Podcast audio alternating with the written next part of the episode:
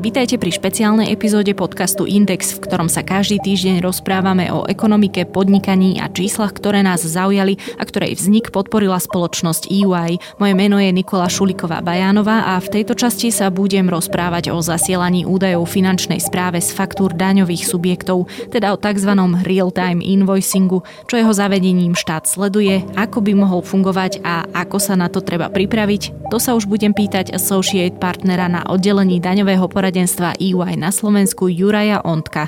Podcast Index vám prináša spoločnosť EY, ktorá poskytuje komplexné služby v oblasti auditu, daní, právneho, transakčného a podnikového poradenstva. Jednou z priorít EY je podpora slovenského podnikateľského prostredia a to je prostredníctvom súťaže EY Podnikateľ roka. Viac sa dozviete na webe ey.com lomka.sk. Aké daňové medzery vlastne na daní z príjmov právnických osôb a na daní z pridanej hodnoty aktuálne na Slovensku v slovenskej ekonomike vznikajú? Daňová medzera je vlastne veličina, ktorá sa nejakým spôsobom kontinuálne vyvíja. V zásade možno na začiatku bude dobre povedať, že čo to vlastne tá daňová medzera ano. je. Všetci dobre vieme, že štát má nejakú daňovú politiku, sú tam daňové sadzby, sú rôzne typy daní. Také tie najväčšie, ktoré prispievajú najviac do štátneho rozpočtu, sú určite daň z pridanej hodnoty to je nepriama daň, a potom daň z príjmov, či už právnických osôb alebo fyzických osôb. No a štát určite tou svojou daňovou politikou má nejakú predstavu, koľko teoreticky dokáže z tých daňových povinností vybrať. A na to sú samozrejme nejaké kalkulačné vzorce a teda. A to je tá teoretická výška daní, ktorú štát by rád videl vo svojich príjmoch. No a potom prichádza tá realita, kde daňové subjekty samozrejme majú nejakú tiež svoju predstavu o optimálnom platení daní Zákony sú nejakým spôsobom písané, každý si ich nejakým spôsobom vykladá a tam dochádzame vlastne už k tomu, k tej medzere, kedy určitým spôsobom buď výkladom toho zákona, alebo aj úmyselnou daňovou optimalizáciou tie daňové subjekty sa snažia tú svoju daňovú pozíciu vylepšovať. A tam už nachádzame tú medzeru, tú základnú medzi tou teoretickou daňou a tou reálnou daňou, ktorú štát vyberie. Dobre, čiže popísali ste, že čo je to tá daňová medzera a ako vzniká to číslo, ktoré hovorí ministerstvo financií, je, že pri právnických osobách to je 850 miliónov eur a koľko je to pri daní z pridanej hodnoty? No pri danej z pridanej hodnoty podľa posledných údajov ministerstva, e, ktoré boli zverejnené, tak je to okolo 1,5 miliardy. V percentuálnom vyjadrení, čo tiež dosť dôležité, je niečo po 20%. To znamená, že z tých cca 8 miliard, ktoré chceme vybrať ročne na DPH, vyzerá, že 1,5 miliardy nedokážeme vybrať. A teraz, aby to nevyzeralo, že to je len tou daňovou optimalizáciou, je tu kopa e, samozrejme subjektov, ktoré nie sú úplne najčestnejšie a ktoré aj cieľene e, nejakým spôsobom tú daň sa jej vyhýbajú, prípadne priznajú ju a nezaplatia, pretože buď majú reálne problémy finančné, alebo sú jednoducho podvodné subjekty, alebo potom ne, nepriznajú a daňový úrad im ju dorúbi a takisto to daňová správa častokrát nedokáže vymôcť. Čiže to je tiež súčasťou tej daňovej medzery tých 1,5 miliardy eur na, na tej DPH. A v podstate ministerstvo financí toto veľmi pozorne sleduje a vyhodnocuje a uvedomuje si, že z tých 1,5 miliardy sa čas dá vysvetliť takouto legálnou daňovou optimalizáciou, ale veľká časť toho, toho balíka sú veci, ktoré, ktoré by najradšej ministerstvo nerado videlo, aby sa v biznis komunite diali. A na to ministerstvo samozrejme príjma rôzne opatrenia takéto najväčšie z minulosti, čo aj vlastne laická verejnosť bude asi poznať, sú tzv. kontrolné výkazy na DPH to už bolo veľmi dávno, 7 rokov dozadu, v 2014, ktoré dokázali tú daňovú medzeru zraziť o 10 alebo možno aj viac percentuálnych bodov. My sme kedysi na Slovensku mali daňovú medzeru obrovskú, bolo 40% na DPH. Uh-huh. Mhm. Dneska máme nejakých 17 podľa najnovších odhadov a časť toho sa podarilo zraziť aj vďaka kontrolným výkazom. Sme na tom inak asi najhoršie, čo sa týka Európskej únie, alebo rozhodne niekde na konci. Súhlas. Vy ste už naznačili, že sú aj prekážky zo strany štátu. Povedali ste teda, že buď si človek aj nejako zle vysvetlí legislatívu, tam by som ja povedala, že tá prvá prekážka je, že teda tá legislatíva nie je akoby jednoduchá na pochopenie. Potom nedokáže vymôcť tú vyrúbenú daň, lebo sa spoločnosť dostane do problémov. Aké ešte ďalšie prekážky vlastne sú na strane štátu? Tak ak sa to dá nazvať prekážkou, tak je to aj samotné nastavenie možno daňových kontrol, kde finančná správa, aspoň ja z praxe, nakoľko tie kontroly vydávam, zvyknem sa ich zúčastňovať, tak vidím, že častokrát sa kontrolujú transakcie s nevýznamnými hodnotami alebo v oblastiach, ktoré nie sú také podstatné, materiálne alebo v oblastiach, ktoré nie sú zvyčajne cieľom podvodníkov.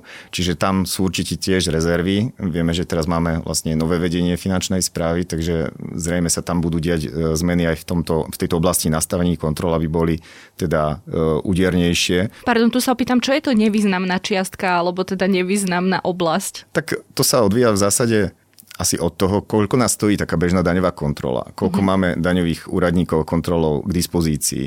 A pokiaľ to je nejaké číslo, tak vieme, že si nemôžeme dovoliť plýtvať nimi na kontroly, ktoré nám prinesú, ja neviem, pár tisíc možno eur do štátnej kasy. Hlavne ak vieme, že sú tu subjekty, ktoré tými daňovými podvodnými alebo optimalizačnými technikami oberajú štát o, mnohé, o, mnoho, o mnoho vyššie čiastky. Čiže ja neviem povedať konkrétne číslo, mm-hmm. ale sú to určite veci, kde treba tú efektivitu sledovať a zamerať sa na tie správne oblasti, kde vyberať daň a kde ano. to kontrolovať. No to je 1,5 miliardy sa nestane asi tým, že to milión subjektov takto robí, čiže je logické, že naozaj ide o tie vyššie sumy. A teda eh, ja som vám skočila do reči, čiže okrem teda toho, že sa vytipujú nesprávne subjekty alebo nesprávne mm, ciele, na ktoré sa zameria daňová kontrola, tak ešte čo by sa dalo povedať? Tak je to už spomínaná komplikovanosť toho celého daňového systému. Možno viete aj z ekonomickej teórie, že že to nie je úplne e, tak, že čím vyššiu daňovú sadzbu štát zvolí, tým viac dane vyberie. A častokrát v nejakej oblasti tej krivky je to priamo, nepriamo úmerné. To znamená, keď sa viac a viac systém komplikuje, zvyšujú sa daňové sadzby, tak zistujeme, že, že pri rovnakej snahe tie subjekty možno zaplatia nakoniec menej. A že naopak, to sme videli naš pri daňovej reforme sa pred 15-20 rokmi ešte za vlády Mikuláša Durindu, že tam tá daň jednotná, sadzba daňová, prispela k tomu, že zrazu o dva roky sa ten výber daní paradoxne zvýšil. Pretože tie subjekty vidia, že je to jednoduchšie pre nich, dokážu to priznanie podať v priebehu pár dní, hej, nemusia nad tým laborovať mesiac a je to jedno, jednoduché v tom, že nie sú tam mnohé výnimky. A pokiaľ tieto výnimky a za posledné x rokov sa tie výnimky dávali ďalšie a ďalšie do zákonov, tak to komplikuje situáciu, komplikuje to daňovým subjektom samozrejme život, podnikateľom, nemôžu sa sústrediť na to, na čo tu sú, ale musia administrovať a potom majú menšiu chuť e, tie dane aj platiť, mm-hmm. zrejme, a majú snahu sa im vyhýbať. Hlavne keď nevidia, aký verejný užitok z tých daní dostávajú, e, čo v slovenských podmienkach často môže byť tiež e, vlastne ten faktor. Čiže hej, zjednodušenie daňového systému by pravdepodobne tú prekažku na e, strane štátu dokázalo redukovať do, mm-hmm. do veľkej miery. Pre niekoho, kto nefakturuje alebo jednoducho nespada do tejto skupiny podnikateľov, vedeli by ste v skratke povedať, že čo všetko vlastne musí v súvislosti s daňami podnikateľ, podnikateľka na Slovensku robiť? V súvislosti s daňami je tam kopa vecí, ktoré zaťažujú vlastne toho daňovníka, e, administratívnych rôznych povinností a podstate by to bolo na osobitný podcast, zrejme len čo len vymenovanie a pokusenie sa o pomenovanie týchto vecí, ale takúto základnú vec, ktorú majú subjekty povinnosť robiť v súvislosti s tou témou, ktorú vlastne teraz diskutujeme, je pri subjektoch registrovaných na daň z pridanej hodnoty je fakturovať. To znamená, pri každej transakcii dodania tovaru alebo služby sú povinní do 15 dní vystaviť faktúru. Zatiaľ čo subjekty, ktoré nie sú registrované pre DPH, tú povinnosť e, vystavenia faktúry v zásade nemajú. Sú tam nejaké povinnosti samozrejme pri príjmaní hotovosti, aj tzv. systém e-kasa, ktorý už je celkom dobre prepracovaný a zachytáva veľkú časť tých pohybov toho kešu v ekonomike. Ale práve tu na, na túto medzeru vlastne mierí ministerstvo financí dnes a pozerá sa na tých, ktorí, ktorí v zásade by fakturovať asi mali, a teda by mali legálne uviesť svoj príjem aj do daňového priznania a do ďalších výkazov, ale nerobia tak, pretože nie sú DPH platiteľmi, buď preto, že nedosiahli obrad, alebo nechcú byť, čo sa častokrát tiež dá vyhybať nejakým rozdelením spoločnosti a podobne, rozdelením príjmom na viacero subjektov alebo jednoducho nemusia fakturať preto, lebo, lebo robia typ podnikania, ktorý nevyžaduje vystavovanie faktúr. A vyzerá, že štát sa práve teraz na toto zameral a chce od nejakého roku 2023 postihnúť aj takéto subjekty a dať im tú povinnosť vystavovať faktúry. To sa rozprávame vlastne o tých, ktorí, ja ako teda bežná smrteľnička počúvam, som placa a nie som placa DPH. To sú tie dve skupiny, ktoré sú teda rozdelené a na tú jednu sa teraz ide ministerstvo financií zamerať. Môžeme ich takto rozdeliť laicky. Odborne sa ten termín hovorí platiteľ mm-hmm. DPH, čiže sú subjekty, ktoré sú platiteľmi DPH, tých je asi 200 tisíc a potom sú ostatné subjekty podnikateľské alebo aj nadácia, nejaké iné subjekty nejakého iného charakteru, ktoré platiteľmi DPH nie sú. A rozdiel medzi tými dvomi skupinami je, že tých 200 tisíc podnikateľov, platiteľov e, má povinnosť zákone o DPH, ktorá je sankcionovateľná, vystavovať doklady o tom, že niečo dodali Uh-huh. Zatiaľ, čo tá druhá skupina, pokiaľ to neplyne z nejakého osobitného zákona, čo väčšinou nie, tak povinnosť vystavať doklady nemá. A tam sa vlastne dostávame späť k tej daňovej medzere, pretože však aj z vlastného života všetci vidíme a vieme, že koľkokrát sme dostali nejaký daňový doklad od podnikateľa, ktorý nám napríklad domov prišiel spraviť kuchyňu alebo Áno. nejaký nábytok a spýtal sa nás, či potrebujeme faktúru. A on tú faktúru vystaviť nemusel, pretože nebol platiteľ DPH, ale tým, že ju nevystavil, tak okrem iného je možné, že potom ten svoj príjem legálne neuviedol do svojho daňového priznania. A toto je určite nejaká časť, asi nie je obrovská, ale nejaká časť toho, tej daňovej medzery 1,5 miliardy, ktorú tam ministerstvo vidí a ktorú sa nejakým spôsobom snaží stlačiť na čo najmenšiu hej, mm. hodnotu. Čiže oni nechcú akoby zakázať tento typ podnikania a tento typ e, nefakturovania, keď to tak poviem. Oni len hovoria, že ale potom si to dajte jednoducho do toho daňového priznania. Lebo chcú vedieť o tom, že ste toto zarobili. Presne.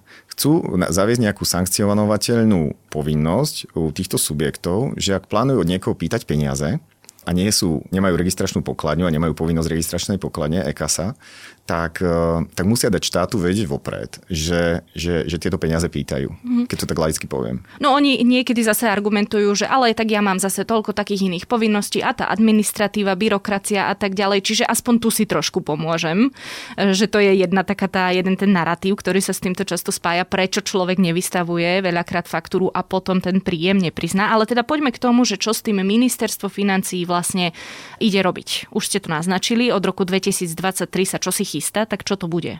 Keby som mal začať od začiatku, tá, tá idea nevznikla nedávno, už, už sa s ňou pohráva ministerstvo dlhšie, pretože však ministerstvo financí u nás samozrejme sleduje aj okolité štáty, vývoj v Európskej únii, čo robia Maďari, čo robia Taliani, čo robia Poliaci a podobne.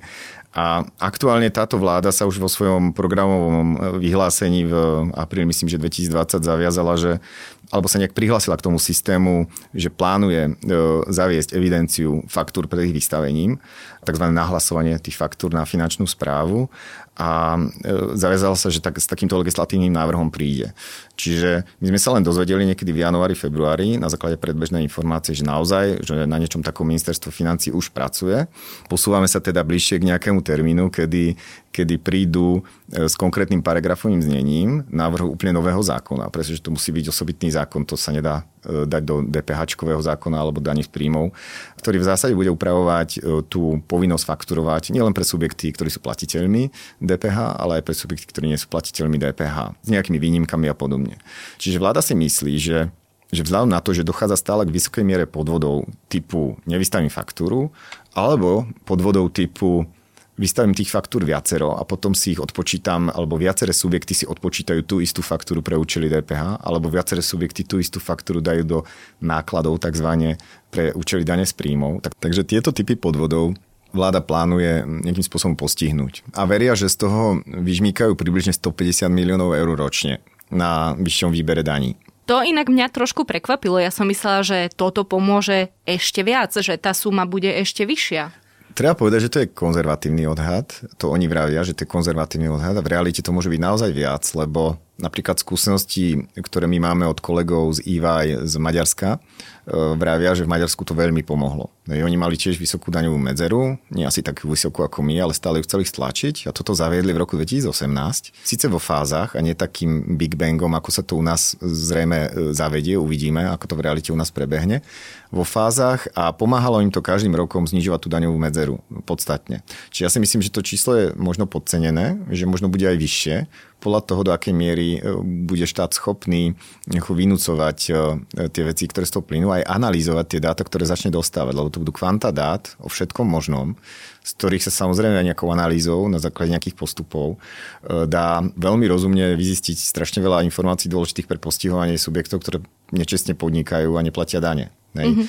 To, aký sme scho- ako sme, budeme schopní toto analyzovať, to už je zase co možno e, tých pracovníkov na finančnej správe alebo ľudí alebo spoločnosti, ktorí budú poverení analýzou týchto dát zozbieraných z takéhoto systému. Aby sme to ľuďom aj inak predstavili, vlastne hovoríme o tom real-time invoicingu. Toto budú počúvať častejšie. Ako ten návrh zákona pravdepodobne bude mať slovenský názov mm-hmm. a bude hovoriť niečo o, o zasielaní údajov z faktúr daňovými subjektmi na finančnú správu. Hej, to je ale krkolomný slovenský názov a viem, že ľudia, e, ktorí majú k tomu blízko, tak to nazývajú takto e, familiárne real-time invoicing alebo RTI. Mm-hmm. Možno presnejšie by bolo to nazývať real-time invoice reporting, mm-hmm. pretože toto nejde, nejde ani tak o fakturáciu, ako o nahlasovanie údajov o faktúre pred fakturáciou. Mm-hmm. Čiže je to reporting nejakých údajov na štátnu finančnú správu, ktorá potom vydá naspäť nejaký token o tom, že áno, dostala som údaje, vyzerajú rozumne, tu máte token, umiestnite ho na svoj doklad, na tú faktúru a môžete ísť ďalej vo fakturácii, v jej vystavovaní. Aha. Čiže hovoríme o systéme, áno, RTI, v skratke. To znie skoro až ako, teda, vlastne vy ste to aj povedali, povoľovanie tej faktúry. No, do určitej miery možno máte, možno máte pravdu z nejakého uhla pohľadu. Určite podľa tohto návrhu, ktorý sa chystá, si myslím, sa nebude dať vystaviť faktúra Ak nebude bez toho, aby, ne, aby sme nemali token. Uh-huh. Štát vraví, token vám dám, ak mi oznámite všetky potrebné údaje z faktúry. Hej. On zrejme nebude pozerať na to, že či je suma na faktúre správna, to vám nemôže nikto diktovať, ani to, že čo dodávate, to vy najlepšie viete. On len chce úplnú sadu nejakých informácií z faktúry, ktorú sa chystáte vystaviť. To znamená, kedy bude vystavená, kedy bol deň vzniku daňovej povinnosti, čo dodávate, komu dodávate, kto ste vy a teda hej, suma, da, daň, sádzba daň a podobne. Toto všetko musíte dodať. On podľa mňa nebude skúmať v tej chvíli, že a, aké tie údaje sú, ale bude skúmať len to, že či sú všetky. Mm-hmm. A keď to preverí, v priebehu sekundy dvoch vám pošle naspäť token. Aspoň takýto je zámer. Mm-hmm. A samozrejme potom má ďalšie minúty, hodiny, dní, týždne, mesiace na analýzu toho, že aha, tento subjekt vystavil takéto faktúry, na druhej strane si ich niekto uplatnil do DPH priznania, je to OK, nebolo to viackrát uplatnené, čo sú to za sumy, prečo takéto zvláštne dodanie podlieha inej sazbe, ako by sme si mysleli, že by malo a podobné veci. Ale to už je tá analýza, ktorá príde až potom. Uh-huh. Čiže tie daňové subjekty sa zrejme nebudú musieť obávať, podobne ako v e-kase, že, že by boli nejak extrémne zdržované, alebo že by štát im nepovoľoval fakturovanie. Skôr si myslím, že oni v priebehu sekúnd dostanú naspäť token a skôr ich starosť bude, aby ten token správne umiestnili na svoj doklad, na faktúru aby ten ich účtovný systém jednoducho im celú túto vec prežil a nejakým spôsobom strávil tie údaje z, e, z finančnej správy, správne ich umiestnil na faktúru a ďalej tú faktúru dovystavil. Lebo ja som to najprv chápala tak, že vlastne ide akoby o také urýchlenie toho celého systému, lebo tá kontrola trvá týždne a tak ďalej, kým sa vlastne zistí od povedzme vzniku daňovej povinnosti niečo a tak ďalej a potom presne keď ste vraveli, že aj potom má finančná správa problém s získať tie peniaze. Čiže ja som si pôvodne myslela, že hlavný, hlavnou pointou je zrýchliť to jednoducho to celé zrýchliť. Preto aj ten real time mm-hmm. ma mhm. tam trochu tak nasmeroval, ale toto znie predsa len naozaj, že ten zámer za tým je o čosi inší. Áno. A toto, čo popisujete, je teda už tá verzia, s ktorou reálne pracuje ministerstvo financí, že takto to bude vyzerať. Tak, tak. To je podľa posledných informácií presne takáto verzia. Tam treba rozlíšiť vystavovanie faktúr a prijatie faktúr, lebo sú to dva iné svety, aj čo sa týka softvéru účtovného a fakturačného. A my sme si teda popísali to, že na výstupe by to malo približne vyzerať tak, že ak mám dnes fakturačný systém nejaký, tak budem musieť naučiť počkať v momente, keď už fakturačný systém bude mať všetky informácie o tom, aká faktúra pôjde von, tak ten systém sa zastaví, spýta sa, pošle údaje na finančnú správu, spýta sa finančnej správy, či je to fajn.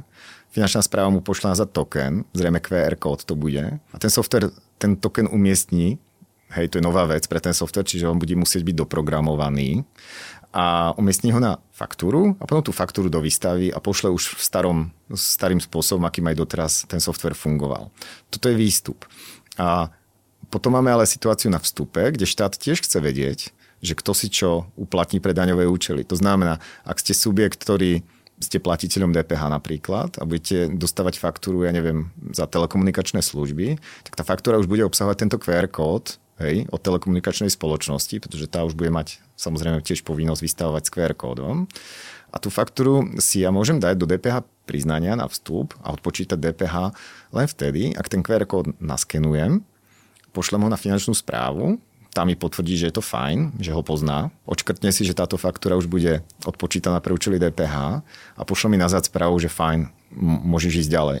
A ja v tej chvíli tú faktúru už viem, že si môžem dať do DPH priznania. A toto sa tiež udeje online.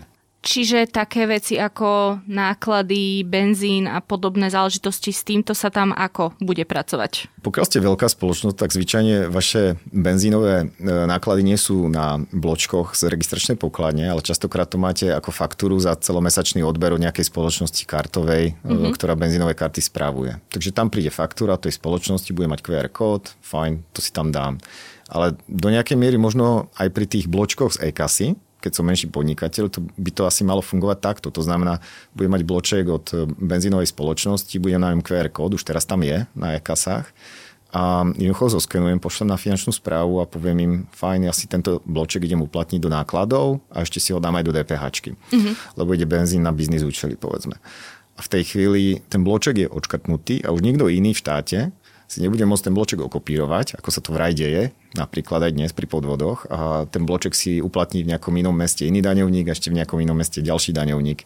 Doteraz to daňovú správu veľmi ťažko, e, ťažko dokázala odkontrolovať a je pravda, že tento nový systém, tomu treba dať kredit za to, že, že by toto mal potierať a nejakým spôsobom eliminovať. Okrem iného. A samozrejme aj iné veci. Mm. Hej ako som už spomínal, napríklad tých podnikateľov, ktorí nevystavujú faktúry, hoci by mali, tak ten nový systém im tú povinnosť jednak uloží a jednak by bude sankcionovať. Čiže daňová kontrola, keď už takéhoto daňovníka zistí, tak už mu vie z fleku dať pokutu len za to, že tú povinnosť vystaviť faktúru nesplnil. Vlastne teraz mi napadla otázka, že keď sa rozprávame o malých podnikateľoch, presne takých tých, čo ponúkajú rôzne služby, ako daňová vlastne kontrola zistí, že on niekde bol a tú službu poskytol, lebo toto, ak on jednoducho naozaj akoby nikde nemá tú evidenciu, tak toto asi nepomôže.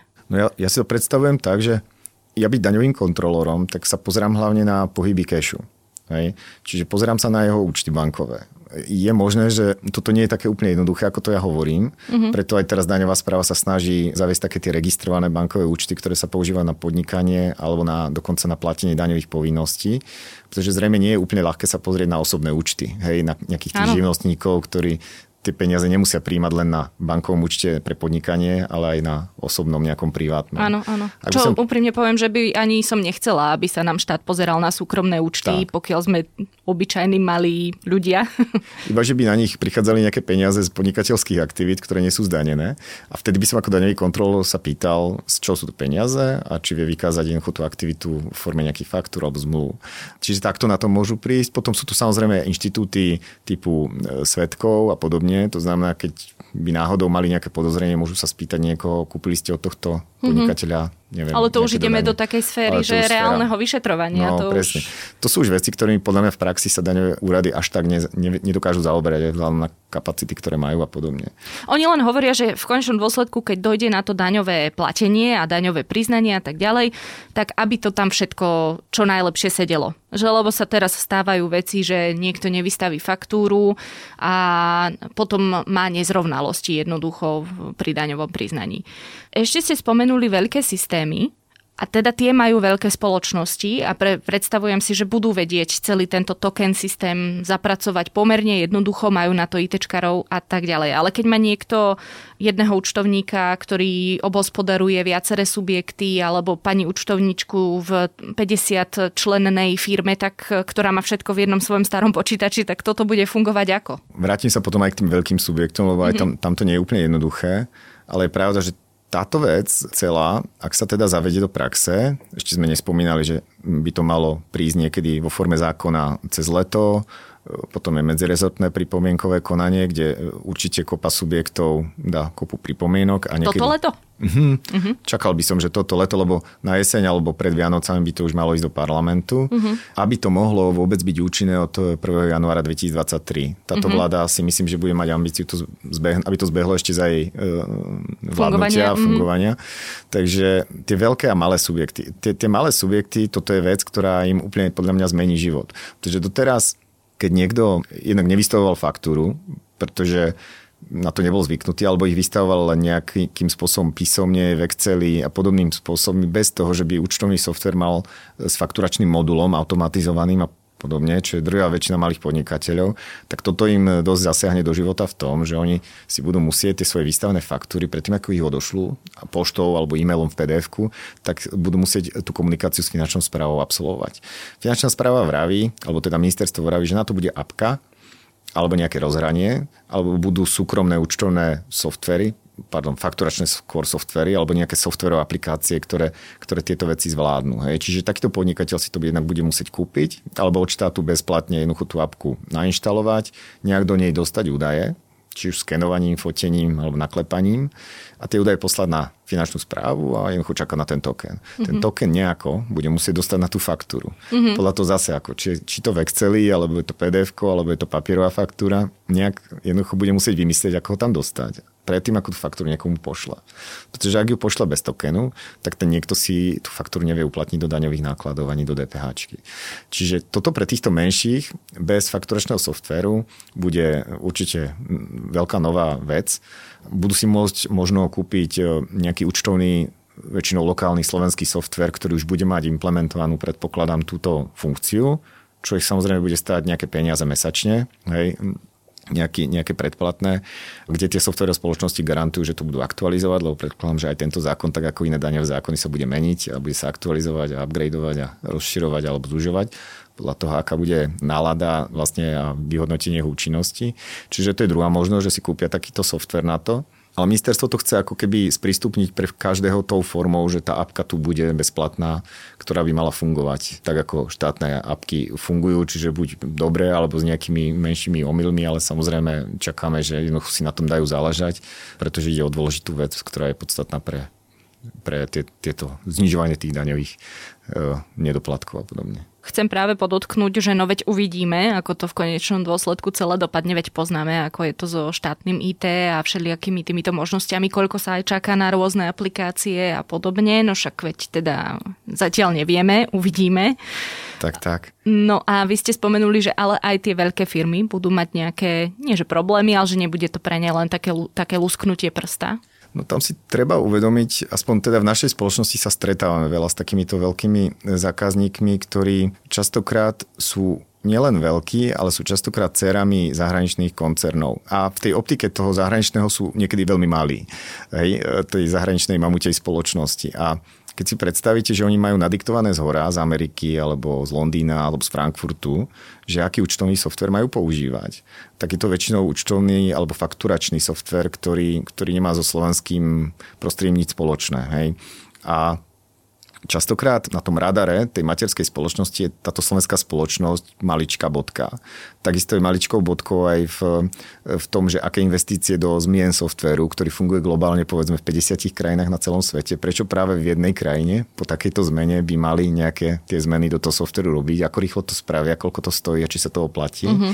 Čiže ja sa trošku obávam, že tieto menšie firmy na Slovensku, menšie, v slovenskej optike veľké, možno ale menšie v globálnej optike, bude pre ne relatívne ťažké vylobovať možno nejaké zmeny. A možno sa budú chcieť obracať na lokálne spoločnosti s nejakým dodaním nejakého lokálneho riešenia, ktoré ide úplne mimo ich SAP alebo mimo ich Oracle ale na druhej strane možno, že tieto firmy, títo veľkí vývojári e, to slovenské riešenie, riešenie dodajú, ale to, to zatiaľ teda nevieme. Uh-huh. Je tam ešte teda veľa technologických otáznikov, ako to bude fungovať.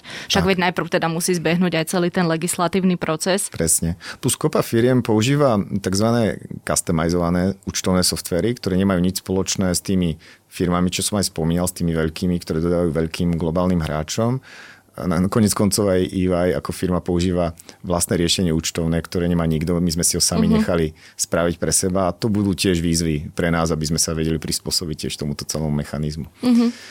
Takže, takže toľko k tým veľkým, eh, veľkým hráčom. No, ale to je všetko o výstupných, generovaní výstupných faktúr. Ano. Keď sa pozriete na vstupné, tak takéto firmy e, s tými globálnymi účtovnými a fakturačnými softvermi väčšinou v rámci toho softveru ten software nerieši vstupy. Oni, ten, ten software čaká, keď jednoducho príchodzie faktúry, nejakým spôsobom do neho niekto importne, importuje tie údaje. Ale celá tá likvidácia vstup, faktúr na vstupe ide väčšinou mimo účtovného softveru a fakturačného softveru. Čiže tam tieto väčšie firmy s tými globálnymi softvermi budú musieť počítať s tým, že si budú musieť zaobstarať nejaké riešenie toho, že keď im prídu faktúry, a tie môžu prísť v rôznej forme, papier, pdf download z nejakej webovej stránky, môže to byť Electronic Data Interchange systém a podobne a, a, a kľudne aj všetko naraz, tak tieto rôzne jednoducho kanály príchodzích faktor budú musieť ošetriť cez ten QR kód jeho načítaním, s pýtaním sa daňovej správy, že je to všetko fajn a odškrtnutím si toho, že fajn, nareportoval som poslali mi súhlas a až potom vlastne ich importovať do toho účtovného softveru. A pokiaľ pôjde o stovky alebo tisíce faktúr mesačne, tak na toto tieto firmy budú potrebovať nejaké riešenie. To riešenie môže byť buď veľmi jednoduché, že pôjde o nejaký skenovací software, ktorý naskenuje tie QR kódy na vstupe, obstará komunikáciu s finančnou správou a vygeneruje potvrdenie od finančnej správy, že je všetko fajn. To môže byť až tak jednoduché, ale poznáme systémy, aj sami vlastne aj v rámci IVA ich máme, ktoré, ktoré, ktoré to vedia poriešiť vrátanie archivácie tých vstupných faktúr, ich konverzie na elektronickú verziu, to znamená len archív elektronicky spraviť z toho a vrátanie importov do účtovných softverov. Čiže pre niektoré subjekty toto môže byť príležitosť, nejaké odkladané investície do väčších archivačných softverov a konverzných softverov vlastne spláchnuť pod touto RTI iniciatívou mm-hmm. a vyriešiť si tak viacero problémov naraz. Takže... No, e, predstavujem si, že keď nás teraz počúvajú viaceré subjekty, ktorých sa to bude týkať, tak si iba tak hovoria, že bože, ďalšia povinnosť. Je niečo, čo sa im týmto akoby uberie? Že je niečo, čo im to, čím im toto uľahčí ten život? Veľmi dobrá otázka. Hneď ako prvé ma napadá, že uberie sa im kontrolný výkaz. To je taký ten nepopulárny výkaz, ktorý každý mesiac musí každý platiteľ dane podávať na, na, na, na daňový úrad, prípadne každý, ale ide o, o platiteľov dane, čiže znovu nehovoríme o subjektoch, mm-hmm. ktoré, ktoré platiteľmi DPH nie sú. Čiže tento kontrolný výkaz tak na vstupe, ako aj na výstupe bude zrušený. Pretože vlastne tie údaje, ktoré on obsahoval doteraz, tak e, začne daňová správa dostávať v podstate online každú chvíľu, každú minútu. Čo je určite lepšie pre účely odhaľovania podvodov, a si myslím na konci dňa, že to bude lepšie aj pre tie subjekty, lebo jednoducho nebudú mať túto nárazovú povinnosť na konci mesiaca, kde dva dní laborujú nad tým, ako ten kontrolný výkaz dať dokopy. Pokiaľ na to nemajú nejaký skvelý účtovný software, tak je to relatívne dosť veľa práce. Toto im ubudne a všetko bude za nich automaticky a rýchlo robiť ich e, vlastný software. Mm-hmm. Takže toto, toto by im ubudnúť e, malo a v tejto chvíli úplne neviem, či sú nejaké, ešte, nejaké veľké benefity tohto systému. Určite mne sa osobne páči to, že, že to celé o, sa to posúva tým smerom, ako sú aj trendy v rámci aj Európy a sveta. To znamená, že tie štáty časom chcú viac a viac mať aktuálny prehľad o všetkých aktuálnych transakciách s tým, že do budúcna možno tým subjektom uľahčia ich administratívne povinnosti v tom, že za nich to priznanie aj predpripravia. Že tie DPA priznania už štát vám pošle na, po skončení mesiaca do pár dní, e, že takto to vidím ja, toto sú transakcie, ktoré ste mi reportovali, tu na máte a môžete si to doupraviť a podať prípadne sa približiť nejakému tomu estonskému modelu, kde to pomaly už za vás vlastne tá daňová mhm. správa aj celé, celé mm-hmm. správy. Mm-hmm. To znie veľmi pozitívne. To si viem predstaviť, že toto by mohlo byť pre teda tých všetkých poctivých dobrá správa. No a aby sme to zasadili aj do takého aktuálneho kontextu, veď práve teraz sa dozvedáme rôz, o rôznych obvineniach z toho, že politici zneužívali daňové informácie svojich politických rivalov, tak keď sa aj pozrieme možno na nejakú nižšiu úroveň ako budú ochránené pred takýmto možným zneužitím, alebo celkovo ako budú ochránené tie údaje daňových subjektov, ktoré pôjdu, teda budú musieť tento RTI podstupovať? Pod tými nižšími poschodiami zrejme máte na mysli hlavne daňových kontrolórov alebo vedúcich e, týchto oddelení. Uh-huh. Musím povedať, že ja som sa za svoju kariéru e, stretol s mnohými daňovými kontrolami a paradoxne pri tých kontrolných výkazoch ktoré vlastne zbierajú tie isté údaje, čo bude zbierať aj tento systém RTI v zásade. Takže tie údaje už teda daňová správa ako keby k dispozícii má. Tak paradoxne bežný daňový kontrolór sa k tým údajom nevie dostať. On ich môže dostať len tak, že nejaký algoritmus, ktorý tie kontrolné výkazy spracúva, usúdi, že tu sú nejaké podozrivé veci a pošle výňatok z kontrolného výkazu, veľmi obmedzený a limitovaný, konkrétnemu daňovému kontrolórovi s tým, že nech usúdi, či treba iniciovať daňovú kontrolu. A ak, ak aj ten kontrolór potrebuje nejaké ďalšie údaje z kontrolného výkazu, tak je veľmi, veľmi ťažké pre ňo sa k ním dostať. Čiže toto vyzerá, že je celkom dobre ošetrené, minimálne v kontrolných výkazoch a pokiaľ to aj v RTI bude fungovať takto, tak by som tam nemal obavy. Samozrejme k tým vyšším poschodiam, alebo najvyšším sa neviem úplne vyjadriť, ale tam zrejme vždy je nejaké riziko, hej, keď má niekto kľúč od tej miešačky. Tak... A je to hlavne deviácia, ne, akože je to naozaj, že, hej, hej. Že, že hádam už to nebude ani Ale nejaké prax. masové predávanie, odovzdávanie, speňažovanie údajov daňových subjektov, ja som o takom niečom nepočul, nevidel a aj EKA sa v podstate zbiera kopu senzitívnych údajov a zatiaľ, zatiaľ to funguje relatívne fajn a tí daňoví, teda podnikatelia a daňovníci sa zatiaľ e, nejak, alebo som nepočul, že by sa teraz nejak už búrili mm-hmm. v tomto zmysle. Dobre, tak na záver si asi povedzme, že v nejakom krátkodobom horizonte alebo celkovo pragmaticky, čo teraz ľudí čaká, na čo sa, kam sa majú pozerať, kde majú tie informácie hľadať, ako sa dozvedia, že teda nakoniec ako to bude fungovať. Tak určite je vhodné sledovať e, ekonomické denníky, týždenníky a všetku tlač, pretože aj cez ne sa vlastne ľudia dozvedia, dozvedia o tom, kedy ministerstvo financí príde s tým paragrafovým znením. To je pre nás ako daňových poradcov ako jednoznačne tá, ten prvý najdôležitejší zdroj toho, aby sme sa pozreli na to, že čo ten zákonodárca plánuje robiť. Býva k tomu pripojená dôvodová správa, čiže vieme aj ten úmysel, ktorým tie paragrafy znejú tak e, nejakým spôsobom identifikovať. A bude to zákon presne, ako bude znieť? Alebo o ktorý zákon ide? Myslím, že, že pôjde úplne nový zákon, ktorý mm-hmm. sa mhm. bude volať zrejme zákon o zasielaní údajov o faktúrach mm-hmm. daňových subjektov na finančnú správu. To je to, čo sme takto. si hovorili, že mm-hmm. je to mhm. dlhý, ale ten zákon Hej. asi to znesie. Presne. Ten, ten zákon bude upravovať jednoducho vymedzenie tých konkrétnych osôb, ktorí budú podliehať, e, čo to vlastne RTI je, aké transakcie sa tam budú reportovať, aká je tá povinnosť fakturácie. Sankcie bude upravovať a mechanizmy jednoducho postihovania e, hej, nesúladu a podobné veci. Toto by som čakal.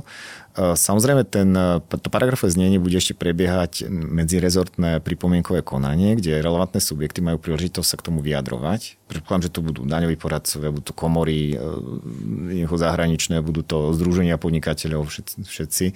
Možno aj tie softverové spoločnosti, ktorých sa to veľmi, veľmi dotkne. A je možné, že to paragrafové znenie sa, sa bude aj zásadne meniť v niektorých aspektoch. Takže toto treba čakať ja neviem úplne presne kedy, ale predpokladám, že niekedy v auguste, v septembri, v oktobri mm-hmm. sa mhm. toto celé udeje, pokiaľ tomu, e, tomu nedajú, nedajú stop nejaké politické veci. A tie subjekty by sa o tom mali dozvieť aj, aj z bežných uh, stránok e, vlády, parlamentu a ministerstva financí, ktoré sú verejne dostupné hovorí associate partner na oddelení daňového poradenstva EY na Slovensku Juraj Ondko. Podcast Index vám prináša spoločnosť EY, ktorá poskytuje komplexné služby v oblasti auditu, daní, právneho, transakčného a podnikového poradenstva. Jednou z priorít EY je podpora slovenského podnikateľského prostredia a to aj prostredníctvom súťaže EY Podnikateľ roka. Viac sa dozviete na webe ey.com lomka.sk.